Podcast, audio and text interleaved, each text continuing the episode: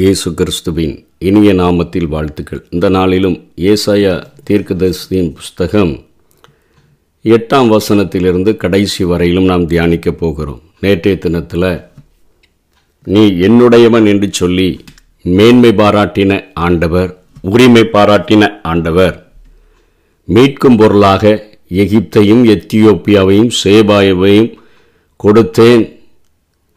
நீ என் பார்வைக்கு அருமையானபடியினால் கனம் பெற்றாய். நானும் உன்னை சிநேகித்தேன். அதலால் உனக்கு பதிலாக மனுஷர்களையும் உன் ஜீவனுக்கு ஈடாக ஜனங்களையும் கொடுப்பேன் என்று சொல்லி மீட்கும் பொருளை கொடுத்து பாபிலோன் தேசத்திலிருந்து கோரேசினுடைய கைகளிலிருந்து ஆண்டவர் இஸ்ரவேல் ஜனங்களை அந்த எழுபது வருட சிறையிருப்புக்கு பின்பாக மீட்டு கொண்டு வந்ததை பார்க்கிறோம்.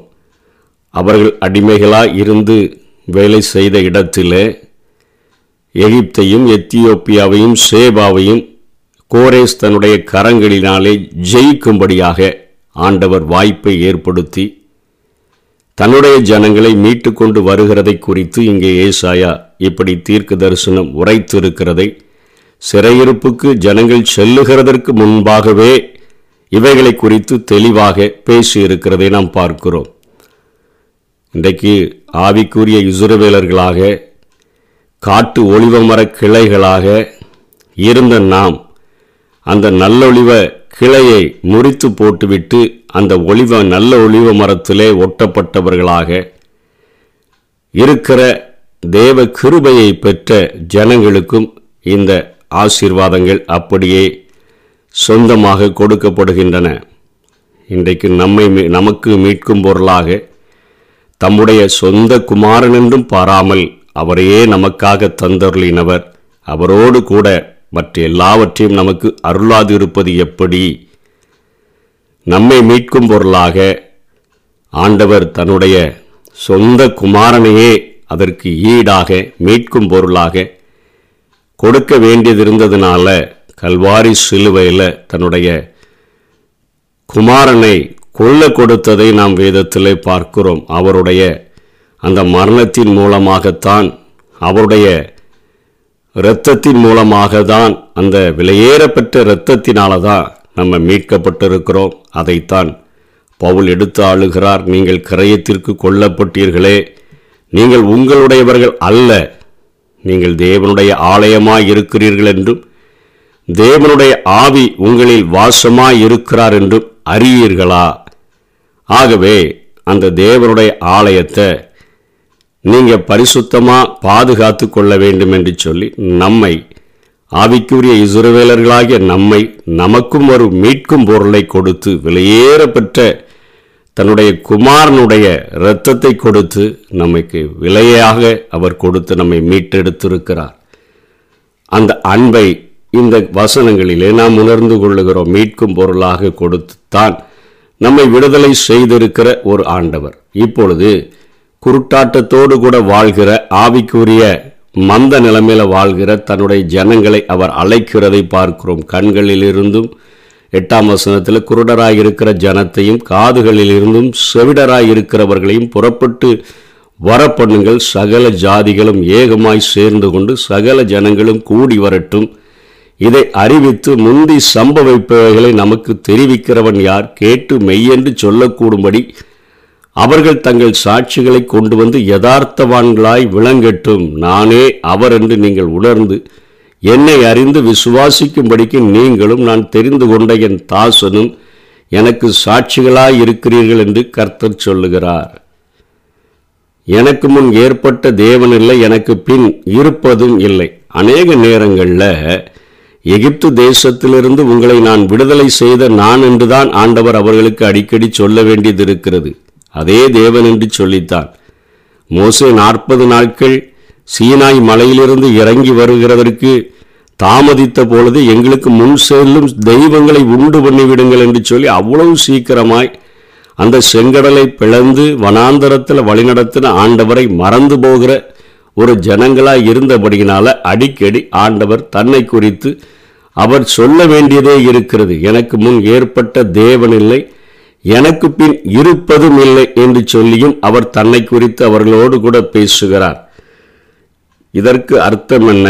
யாத்ராகமம் புஸ்தகத்தில் நான் இருக்கிறவராகவே இருக்கிறேன் என்று ஆண்டவர் சொல்லுகிறாரே. நான் நேற்றும், நான் இன்றும், நான் என்றும் மாறாத ஒரு ஆண்டவராக நான் இருக்கிறேன் என்கிறதை இங்கே ஆண்டவர் வெளிப்படுத்துகிறதை பார்க்கிறோம். அன்றைக்கு உங்களை எகிப்து தேசத்திலிருந்து வழிநடத்தி வந்த கர்த்தர் தான், வனாந்தரத்தில் வழிநடத்தி வந்தவர் தான், இப்பொழுது சிறையிருப்புக்கு போன பின்பாகவும் உங்களை விடுதலை செய்து வழிநடத்துகிறவதும் நான் தான். எனக்கு முன் ஏற்பட்ட தேவன் இல்லை, எனக்கு பின் இருப்பதும் இல்லை. நான் நானே கர்த்தர், என்னை அல்லாமல் இரட்சகர் இல்லை. நானே அறிவித்து ரட்சித்து விளங்க பண்ணினேன். உங்களை இப்படி செய்யத்தக்க உங்களை அந்நிய தேவன் இல்லை, நானே தேவன் என்பதற்கு நீங்கள் எனக்கு சாட்சிகள் என்று கர்த்தர் சொல்லுகிறார். நாள் உண்டாகாததற்கு முன்னும் நானே இருக்கிறேன். என் கைக்கு தப்புவிக்க தக்கவன் இல்லை, நான் செய்கிறதை தடுப்பவன் யார் என்று கேட்கிறார். இது எதை குறிக்கிறது? அவருடைய நிலையான தன்மையை குறிக்கிறது. அவர் நான் தோற்றமும் இல்லாத முடிவும் இல்லாத ஒரு ஆண்டவர். நம்ம அழகா சொல்கிறோமே டேட் ஆஃப் பர்த் என்று சொல்லி.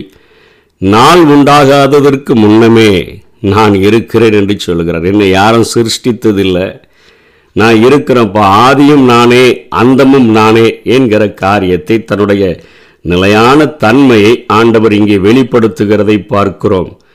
இந்த காரியங்களே அவர் உருவாகி வந்தவர் அல்ல, இருக்கிறவராகவே இருக்கிறேன் என்கிறதை யாத்ராகமம் மூன்று பதினாலுல சொல்கிறாரே, அதை இங்கே உறுதிப்படுத்துகிறதை பார்க்கிறோம். அந்த பண்புகளை விளக்க இன்னைக்கு மனித மொழிகளினாலும் அதை புரிந்து கொள்ள மனித மனங்களினாலும் இயலாது என்பதுதான் உண்மை. அத்தனையாய் நிலையான தன்மையுடைய ஆண்டவர், இத்தகையான தேவனை போய் நீங்கள் அற்ப விக்கிரகங்களுடன் ஒப்பிடுவது எவ்வளவு மடமை! அவரது மகத்துவத்தை அற்புதமாக நம்ம கருதுவது எவ்வளவு மதியினம் என்பதைத்தான் இங்கே ஏசாயா விளக்க முற்படுகிறார். எவ்வளவு மதிவீனமான காரியங்களை செய்கிறோம், எவ்வளவு மடமையான காரியங்களை செய்கிறோம் என்று சொல்லித்தான் அவர் இங்கே உணர்த்துவிக்கிறதை நாம் பார்க்கிறோம். அதற்கு கீழே உள்ள வசனங்களிலே அவர் ஆண்டவருடைய இரக்கங்களையும் இஸ்ரவேலருடைய உண்மையற்ற தன்மையையும் குறித்து அவர் தொடர்ந்து பேசுகிறதை பார்க்கிறோம். நான் உங்களுக்காக அரண்களையெல்லாம் இடிந்து விழவும் கல்தேயர் படகுகளிலிருந்து அலரவும் செய்யத்தக்கவர்களை பாபிலோனுக்கு அனுப்பினேன் என்று உங்கள் மீட்பெரும் இஸ்ரவேலின் பரிசுத்தருமாகிய கர்த்தர் சொல்லுகிறார். நானே உங்கள் பரிசுத்தராகிய கர்த்தரும் இஸ்ரவேலின் சிருஷ்டிகரும் உங்கள் ராஜாவுமானவர் என்று சொல்லுகிறதை பார்க்கிறோம். இஸ்ரவேலின் சிருஷ்டிகர் நாதான், உங்களுடைய ராஜாவும் நாதான் என்று ஆண்டவர் சொல்லுகிறதை பார்க்கிறோம். அநேக ராஜாக்களை யூத ஜனங்களும் இஸ்ரவேல் ஜனங்களும் முப்பத்தி ரெண்டு முப்பத்தி மூன்று ராஜாக்களை ஆளாளுக்கு ஏற்படுத்தி இருந்தாலும் கூட, எப்படி ஏசாயா தீர்க்கதரிசி அந்த உசியா ராஜா மரித்த பொழுது ஐயோ எதிர்காலமே போயிட்ட, அருமையான அரசாட்சி போயிட்டேன்னு சொல்லி தேவனுடைய ஆலயத்துக்குள்ளாய் பிரவேசித்த பொழுது உயரமும் உன்னதமுமான சிங்காசனத்தில் உட்கார்ந்திருக்கிறவரை பார்த்து ஓ என்றென்றைக்கும் இருக்கிற ராஜா என்பதை அறிந்து கொண்டு அதிலே திருப்தி அடைந்தது போலத்தான் இங்கே ஆண்டவர். ஒருவேளை தாவீது மரணமடைந்து விடலாம், சாலமோன் மரணமடைந்து விடலாம், யோசபாத் போய்விடலாம், எசேக்கியா ராஜா போய்விடலாம், ஆனால் உசியா போனாலும் என்றென்றைக்கும் நான் தான் உங்களுக்கு நிலையான ராஜா என்கிற தன்னுடைய காரியத்தை, தன்னுடைய அன்பை ஆண்டவர் இங்கே அவருடைய இரக்கத்தை வெளிப்படுத்துகிறதை நாம் பார்க்கிறோம். நான் தான் உங்களை என்ன செய்தேன்? சமுத்திரத்தில் வழியையும் வலிய தண்ணீர்களிலே, அதாவது யோர்தான் நதிகளிலே பாதையையும் உண்டாக்கி ரதங்களையும் குதிரைகளையும் இராணுவங்களையும் பராக்கிரமசாலிகளையும் புறப்பட பண்ணி அவர்கள் எழுந்திராதபடிக்கு ஒருமித்து விழுந்து கிடக்கவும் ஒரு திரி அணைகிறது போல அவைகள் அணைந்து போக பண்ணுகிற கர்த்தர் சொல்லுகிறதாவதுன்னா, இவங்களுக்கு அடிக்கடி பழைய காரியத்தை ஞாபகப்படுத்த வேண்டியது இருக்குது. இன்றைக்கு ஆதி அன்புக்கு நம்ம திரும்பலன்னு சொன்னால் ஆண்டவருடைய அன்பில் நம்ம நிலைத்திருக்க முடியாது என்பதைத்தான் இங்கே ஏசாயா குறிப்பிடுகிறதை பார்க்கிறோம். எப்படி தாவீது ஒரு கேதுரு மரங்கள் உள்ள ஒரு வீட்டில் படுத்து கிடக்கும் பொழுது, ஆண்டவரே நான் கேதுரு மரங்கள் உள்ள வீட்டுகளை நான் வாசம் பண்ணுகிறேனே, ஒரு ஆடுகளின் பின்பாக இருந்த என்னை எடுத்து கொண்டு வந்து இவ்வளவு உன்னத ஸ்தானத்தில் நீங்கள் உயர்த்தி வைத்திருக்கிறீர்களே வைத்திருக்கிறீரே உம்முடைய பெட்டி திரைகளின் நடுவில் கிடக்குத. நான் தங்கியிருக்கிற வீட்டை விட மகா பெரிய ஒரு ஆலயத்தை, ஒரு விலையேற பெற்ற ஆலயத்தை நான் உமக்கு கட்ட வேண்டுமே என்கிற அன்பு, அவர் மேலே ஒரு நேசம் எப்போ ஆதி நிலைமைக்கு அவர் திரும்பினாரோ அதை அந்த நேரத்தில் அவர் பெற்று கொண்டதை நாம் பார்க்கிறோம்.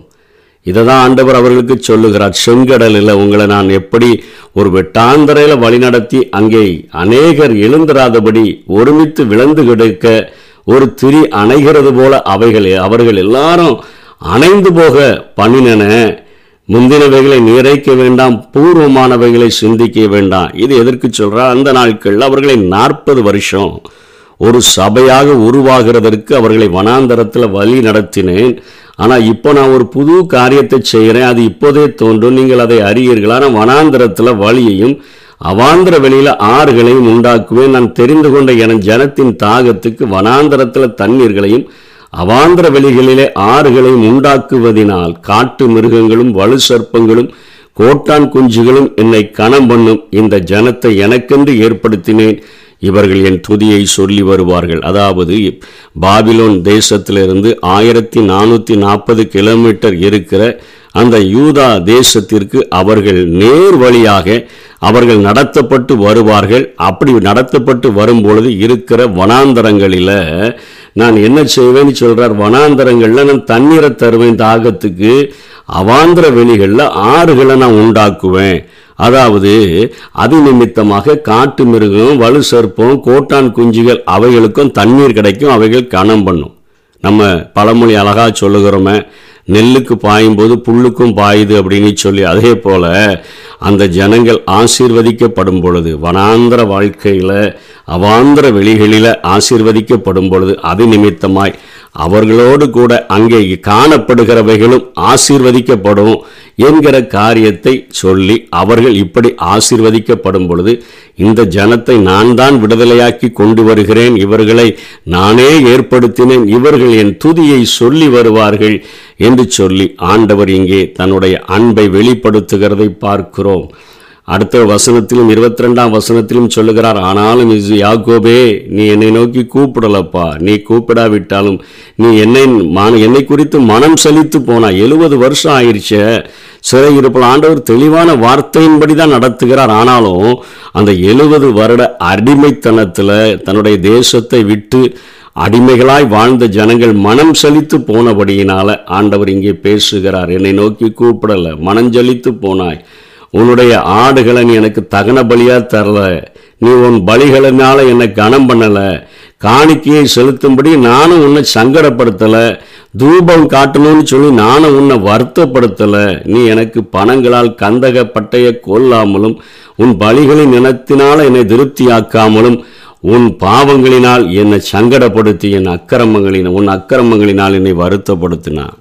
இன்னைக்கு ஆண்டவர் பலிகளை காணிக்கைகளை விரும்புகிறதை பார்க்கிலும் நம்ம பாவம் செய்யாமல் அக்கிரமம் செய்யாமல் பரிசுத்தமாய் வாழ வேண்டும் என்று சொல்லித்தான் ஆண்டவர் விரும்புகிறார். நம்ம பாவம் செய்யும் போதும் அக்கிரமம் செய்யும் போது அது அதை அவரை சங்கடப்படுத்துகிறதாக அவரை வருத்தப்படுத்துகிறதாக காணப்படுகிறது. நம்ம பாஷையில் சொன்னோன்னு சொன்னால் உபகாரம் பண்ணாட்டாலும் உபத்திரவம் பண்ணாமல் இரு என்று சொல்வது போல தான் அங்கே பவுல் அவர் சவுலாக இருந்த பொழுது அந்த மத்தியான நேரத்தில் அந்த சூரிய பிரகாசத்திலும் அதிகமான பிரகாசம் உடையவராக அவரை சந்தித்த பொழுது அங்கே பவுலை பார்த்து ஆண்டவர் சொன்ன காரியம், நீ துன்பப்படுத்துகிற இயேசு நானே, உன் பாவங்களும் உன்னுடைய அக்கிரமங்களும் தான் என்னை துன்பப்படுத்தி சங்கடப்படுத்தி என்னை வருத்தப்படுத்துகிறது என்று சொல்லுகிறதை பார்க்கிறோம்.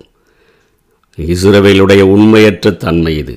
ஆண்டவர் எவ்வளவோ உண்மை உள்ளவராக இருந்து எகிப்து தேசத்திலிருந்து அவர்களை அழைத்து வந்த நாள் முதல் எத்தனையோ உண்மை உள்ளவராய் இருந்த போதிலும் கூட அநேக நேரங்களில் அவருடைய அன்பை தள்ளி தள்ளி தள்ளி இன்றைக்கு நம்ம செய்கிறது போலத்தான் அவருடைய அன்பை விட்டு விலகி விலகி விலகி பாவங்களினால் சங்கடப்படுத்தி அக்கிரமங்களினால் வருத்தப்படுத்தி வாழுகிற ஜனங்களாக காணப்படுகிறார்கள். நான் நானே உன் மீறுதல்களை என் நிமித்தமாகவே குலைத்து போடுகிறேன், உன் பாவங்களை நினையாமலும் இருப்பேன், நாம் ஒருவரோடு ஒருவர் வழக்காடும்படி எனக்கு நினைப்பூட்டு, நீ நீதிமானாக விளங்கும்படி உன் காரியத்தை சொல் என்று சொல்லி ஆண்டவர் பேசுகிறார்.